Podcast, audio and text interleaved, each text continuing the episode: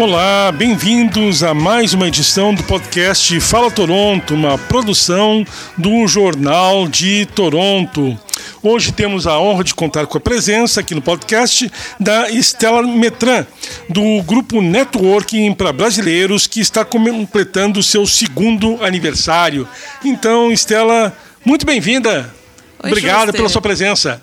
Schuster, prazer enorme estar aqui. Muito obrigada pelo convite. A sede do jornal está linda. Estou muito feliz por vocês todos aqui. Obrigada que por Que ótimo. Então vamos falar desse segundo aniversário do grupo Networking para Brasileiros.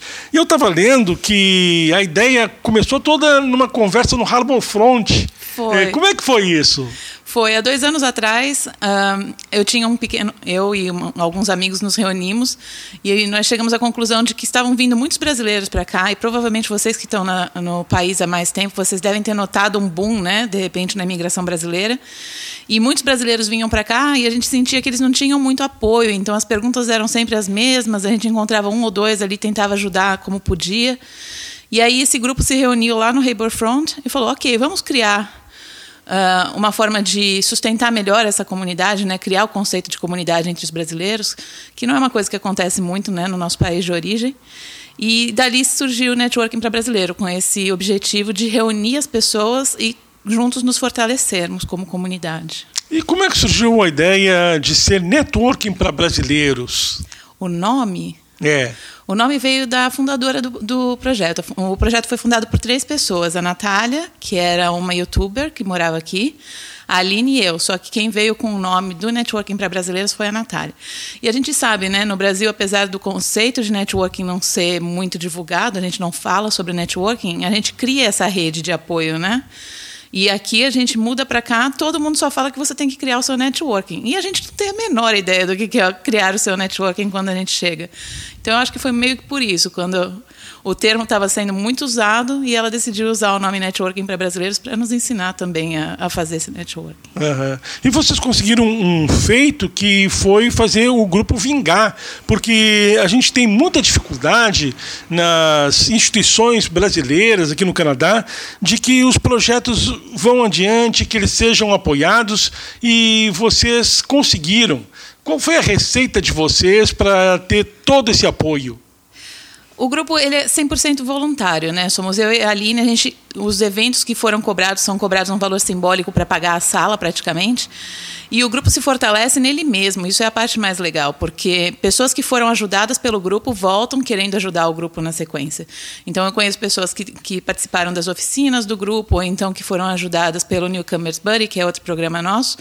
E um momento seguinte, quando elas já está, estão estabelecidas no país, elas falam: tá bom, e agora como é que a gente volta e ajuda o grupo? Então, é essa energia das pessoas novas que estão querendo fazer o grupo continuar crescendo que motiva a gente a continuar. Uhum. E até recentemente, antes da pandemia, vocês tinham uma presença física muito forte. Uh, que tipos de reuniões o Networking para Brasileiro tinha?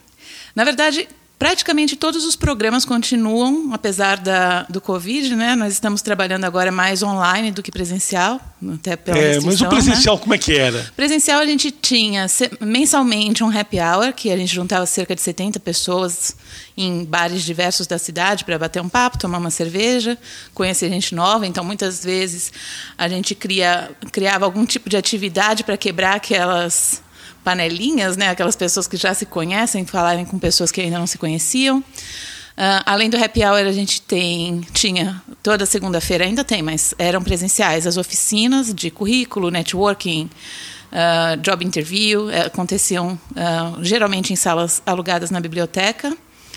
a cada 15 dias a gente tinha a roda de conversa, que é um grupo de apoio emocional para as pessoas poderem conversar sobre coisas que estão deixando elas um pouquinho preocupadas aqui, que a gente sabe que acontece, infelizmente. E o NPB Chats, que é um grupo de conversas em inglês, também estava acontecendo presencial. Aí veio a pandemia e nós tentamos migrar vários Aí teve programas. que mudar tudo, né? Ah, mas como é que você vê a importância de oferecer temas como fazer o seu currículo, seu resumé aqui para o Canadá, uh, fazer a sua cover letter, a carta de apresentação que vai junto com o currículo. Uh, ainda são dificuldades para os brasileiros uh, recém-chegados, porque é um sistema completamente diferente do Brasil tem muita coisa que é diferente, sim. E tem muita gente que vem, que chega para uh, trabalhar aqui depois de trabalhar muito tempo na mesma empresa no Brasil. Então, já não estavam acostumados a procurar emprego no Brasil, menos ainda aqui no Canadá, em outro idioma, com outro formato, né? Então, essas oficinas são essenciais para quem acabou de chegar, para quem não, não teve ainda essa experiência do primeiro emprego canadense. Uh, elas acontecem toda segunda-feira em diversos temas, mas sim, elas, o foco delas é principalmente os newcomers, as pessoas que ainda estão fora do mercado de trabalho. Certo. E a presença online forte de vocês é desde antes da pandemia. Uh, vocês têm site, uh, tem um grupo na internet de debate. Com quantos membros tem? Como é que eles estão? Uh, a gente começou principalmente com o Facebook. O Facebook foi a nossa primeira plataforma. E atualmente nós temos 8.600 pessoas uh, participando do grupo do Facebook, que se chama Networking para Brasileiros. Uh, recentemente nós optamos por ampliar o grupo, então o grupo atendia principalmente GTA, e agora nós estamos atendendo Ontário. E a nossa maior novidade que a gente lançou essa semana foi uma pessoa de Vancouver que, que está interessada em levar o programa para lá também. Então, em breve, nós pretendemos estender o networking para brasileiros para Vancouver também. Mas hoje no Facebook somos 8.600 pessoas. No Instagram, que é uma plataforma mais nova para a gente, temos cerca de 2 mil pessoas. E além Criaram dessas, um site? Fizemos um site no final do ano passado, foi lançado no começo desse ano. O site nós usamos como ferramenta para registrar os membros do grupo, né? Porque alguns programas exigem registro, apesar de serem gratuitos. E nós temos cerca de 500 pessoas cadastradas nesse nesse site. Quem está no site cadastrado tem direito a, a, entrar no nosso Telegram e recebe os mailings semanais com a programação. Então, são diversas plataformas que nós estamos atuando agora, são mais ou menos esses os números. Além disso, o pessoal do podcast está em várias plataformas também, então estamos no Apple Podcasts, no Google Podcasts e no Spotify. Que legal! Ah. E cresceu tanto que vocês até tiveram que trocar do WhatsApp para o Telegram. Foi. Ainda no início desse ano, ainda antes da pandemia. Uh, como é que foi essa troca? E uma coisa meio arriscada e funcionou. Funcionou. A gente perdeu alguns membros no caminho, infelizmente nem todos têm a mesma familiaridade com o Telegram que tinham com o WhatsApp mas chegou um ponto que nós estávamos sentindo que, que estava sendo prejudicial para a comunidade não migrar. Né? Então, nós tínhamos. O WhatsApp tem essa limitação de 256 pessoas por grupo. E chegou um momento no ano passado que a gente simplesmente parou de colocar novas pessoas no WhatsApp. Então as pessoas estavam chegando em Toronto querendo participar da comunidade do networking para brasileiros e nós não podíamos mais colocar pessoas no grupo. Então a gente chegou em determinado momento e falamos, ok, vamos ter que migrar, vamos torcer para que a maioria das pessoas aceite essa mudança. E realmente a maioria aceitou, nós tivemos mais de 85, eu acho, por cento das pessoas migrando do WhatsApp para o Telegram e várias pessoas novas depois disso também entraram. Então o número está bem similar ao que estava anteriormente. E a qualidade do grupo também é a mesma, né? O pessoal continua esclarecendo qualquer dúvida, se ajudando, é muito importante ter essa ferramenta para as pessoas. E é interessante que é um, é um, meio de comunicação super eficaz, porque além de atender os requisitos básicos do networking para brasileiros, volta e meia tem uma questão off the topic, fora do, do contexto, né? mas que acaba também respondida e é uma maneira de você é, resolver pequenos problemas uh, que você tem que, se você não tem uma orientação, se torna um grande problema. Exato. Eu lembro que quando eu cheguei aqui, a gente fica e deve acontecer com todo mundo, a gente fica muito perdido porque a gente não tem nenhuma referência, né? Então eu lembro de chegar no supermercado e passar minutos na frente da, da prateleira de farinha porque eu não sabia que farinha comprar. Aí você tem pequenos problemas do dia a dia que se não tem alguém para você pedir uma referência de tipo quem você chama para consertar seu carro, quem você chama, em qual dentista você vai, em qual médico você vai, sua vida fica muito mais difícil. É o tipo de, de coisa que a gente não pensa no Brasil porque a gente já tem essa estrutura criada, né? Uhum. E esse grupo ajuda muito muito nisso. Então a gente vê, é o que você comentou, di diariamente aparece alguma pergunta do tipo, gente, estou precisando fazer tal coisa, como é que eu faço? E aparecem várias pessoas tentando ajudar essa pessoa resolver o problema dela. Então isso é bem bacana, nesse sentimento de ajuda mútua, né? Certo. E como é foi um momento que vocês sentiram que não dava mais para segurar o grupo na GTA e que havia uma demanda para estender para todo Ontário? É, na verdade, essa demanda já vinha de muito tempo. Uh, o grupo do Facebook, apesar de ter as 8.600 pessoas, nós sabemos que metade delas está em, aqui, né, em Ontário, GTA. E os outros 50% estão espalhados não só no Canadá, mas Brasil, Estados Unidos, tem gente do mundo inteiro no grupo.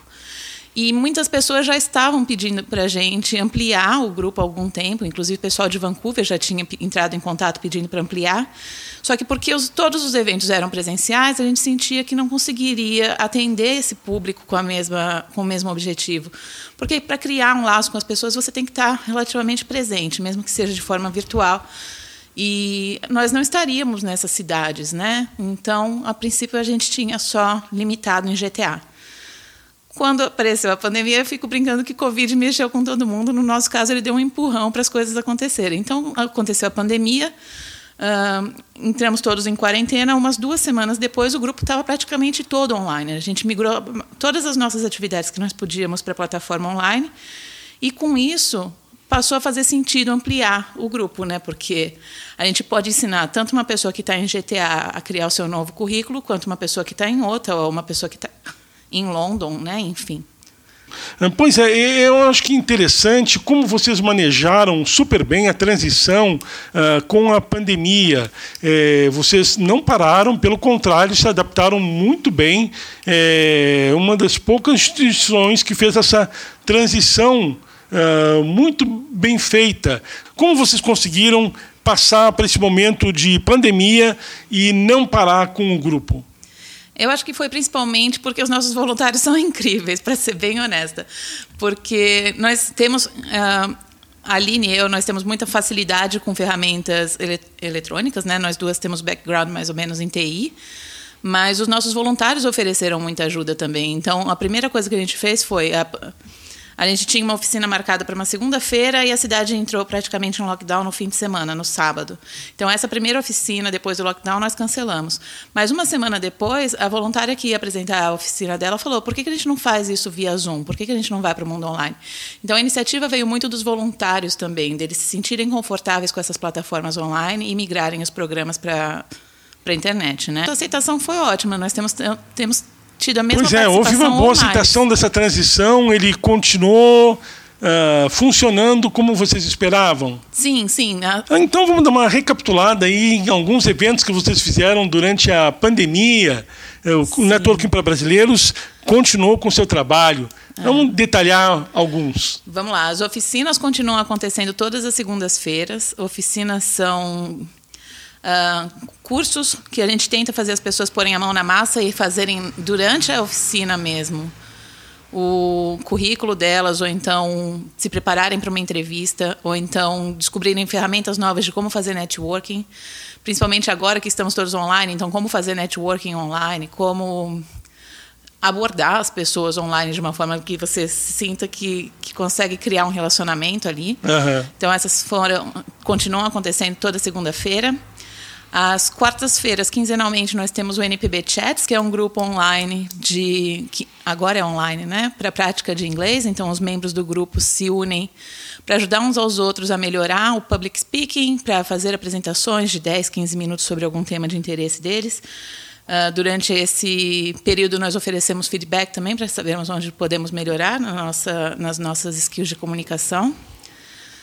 Além disso, o pessoal do podcast também conseguiu migrar para online, então eles costumavam usar o estúdio da Library para gravar e agora estão gravando pela internet. O programa de mentoria acabou durante a pandemia, então vamos recomeçar em setembro. Então, por enquanto, estamos aqui parados um pouquinho. Lançamos dois novos programas durante a pandemia, por causa da pandemia. O primeiro deles foi o almoço virtual, que estava acontecendo praticamente diariamente no início da pandemia, onde nós abríamos uma sala para as pessoas conversarem, algumas vezes com temas guiados. Então, já falamos sobre como é que estava sendo trabalhar de casa, como manter as crianças entretidas na pandemia. Uh, nutrição, como é que as pessoas estavam se alimentando, ou então deixando comida preparada, ou se estavam fazendo ali na hora. Então, teve todos os assuntos. Teve como é que o Covid estava impactando na imigração, como é que eles estavam impactando os estudantes. Para cada um desses temas, uma pessoa do grupo se voluntariou para falar sobre aquele assunto, então foi bem legal, porque teve uma participação muito grande da, dos membros do grupo nisso. Uh, e surgiu também o Profissão Canadá. O Profissão Canadá foi um programa liderado pela Tati De Fácil, que também é nossa voluntária nas oficinas. E a Tati semanalmente entrevista um profissional brasileiro trabalhando aqui no Canadá, já na, na área dele. Né? Então, para quem não chegou ainda, ou para quem chegou e não está na área, é um programa importante para a pessoa se preparar melhor para entrar no mercado. Uhum. Então, foram esses os programas uh, que nós migramos. E como é que você vê a importância de ter continuado durante a pandemia, que você pensa, ah, não tem emprego, não adianta, é hora de parar e esperar, mas é hora de se preparar, de aproveitar a oportunidade para melhorar o seu networking, o seu currículo uh, e ficar pronto para quando as coisas retomarem? Eu acredito que sim. Uh, e tem os dois momentos. Né? O networking para brasileiros, apesar de suportar muito a entrada dos profissionais no mercado de trabalho, a gente tem um, cuidado muito grande de, com, com o emocional das pessoas também. Isso porque a gente sabe o quanto é uh, um momento desafiador emigrar para um país novo. Todos nós que estamos no grupo já passamos por isso. E quando você conversa com as pessoas, você, você percebe que todo mundo passa pelas mesmas fases, né? Pode passar com mais ou menos intensidade, mais ou menos no mesmo momento, mas é importante a gente também ter esse cuidado com o emocional. Então, para quem perdeu, infelizmente, um emprego por causa da pandemia, é importante sim continuar se preparando e criar o seu networking, porque o governo está fazendo o possível para tentar retomar a economia, pode ser que demore um pouquinho, mas é importante você estar tá preparado para quando uh, as vagas começarem a ressurgir, né?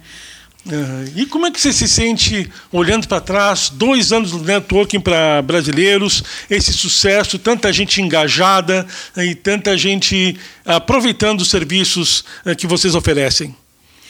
É, eu acho uma delícia a gente, principalmente quando eu olho para trás, dois anos atrás, eu lembro daquele pr primeiro grupo, que éramos cerca de 20 pessoas, e ver onde é que essas pessoas estão agora, ou até pessoas que vieram depois, claro, porque nem todas estavam ali naquela primeira reunião, mas é muito bom conhecer a história dessas pessoas e muitas vezes ver tudo que elas conseguiram desde então, né? Pessoas que conseguiram entrar na área, pessoas que conseguiram, muitas vezes já conseguiram o PR desde de que a gente se conheceu. Então, PR, para quem não sabe, eu não sei se todo mundo está familiarizado com o termo que é a residência permanente aqui no Canadá, que é um dos uhum. maiores objetivos para todos nós. Uh, então é muito bom ver esse crescimento, né? E eu, a gente conversa muito sobre isso. Quando, quando você está cercado de pessoas que começam a se fortalecer, começam a conseguir entrar na área, começam a ganhar um pouquinho mais, isso acaba te fortalecendo também, né? Te motiva. Então é importante você estar cercado de pessoas que te inspirem e te motivem. E o grupo para a gente é muito isso. E como é que você se sente aí como uma prova viva de que um grupo voluntário, sem recursos financeiros, consegue fazer um trabalho tão grande, tão legal, tão impactante? É, isso foi para a gente o maior desafio até agora, né? O grupo, por ser um grupo voluntário e sem verbas, a gente tem sempre que escolher, tipo, a gente, como eu comentei, a gente fez alguns eventos ano passado que nós estávamos cobrando 5 dólares de admissão nas oficinas, porque a gente tinha que pagar a sala. E aí sobra aqueles mequinhas no fim do mês, né? A gente fala, ok, a gente tem uma caixinha aqui do grupo de 20 dólares. O que, a gente faz com 20 dólares? E aí tem aquelas decisões estratégicas de como é que a gente vai investir todo esse dinheiro que a gente tem no grupo. Uhum. Então, todas as decisões são muito pensadas. Sem dúvida nenhuma, agora que nós estamos 100% online, as coisas foram facilitadas, porque a gente tenta o máximo possível usar ferramentas gratuitas que já estavam à nossa disposição. Então, o custo do grupo, né, o custo para o grupo se manter é muito menor online do que quando a gente fazia eventos presenciais. Ah, então, eu acho que valeu muito a pena essa migração e a gente consegue, além disso, a gente consegue atingir mais gente. Então, tem sido muito importante para a gente essa esse passo que nós demos para ir um pouco mais para o online, menos para o presencial, por causa da pandemia. E Mas... projetos agora para o terceiro ano, além de passar essa experiência maravilhosa para Vancouver? É, por enquanto, este é o nosso passo maior. Nós estamos uh, orientando a pessoa que decidiu uh, aceitar esse, essa missão de levar o grupo para Vancouver. O objetivo é a gente estruturar o grupo de uma forma que vire um formato que nós possamos expandir. Né? Então, a ideia é levar isso para Vancouver primeiro, mas nenhum outro lugar está descartado. Onde tiver uma comunidade brasileira disposta a, a adotar o programa, mas por que não né? levar esse programa também para outros lugares? Mas, a princípio, este é o ponto. E manter todos os programas que atualmente existem, né? Legal. Nós agradecemos aqui a presença no podcast Fala do Toronto, da Estela Metran, do grupo Networking para Brasileiros. Parabéns pelo belíssimo trabalho, parabéns pelo segundo aniversário e muitos mais anos de sucesso aí para vocês. Muito obrigada, Schuster. Foi um prazer enorme. Valeu, gente. Valeu.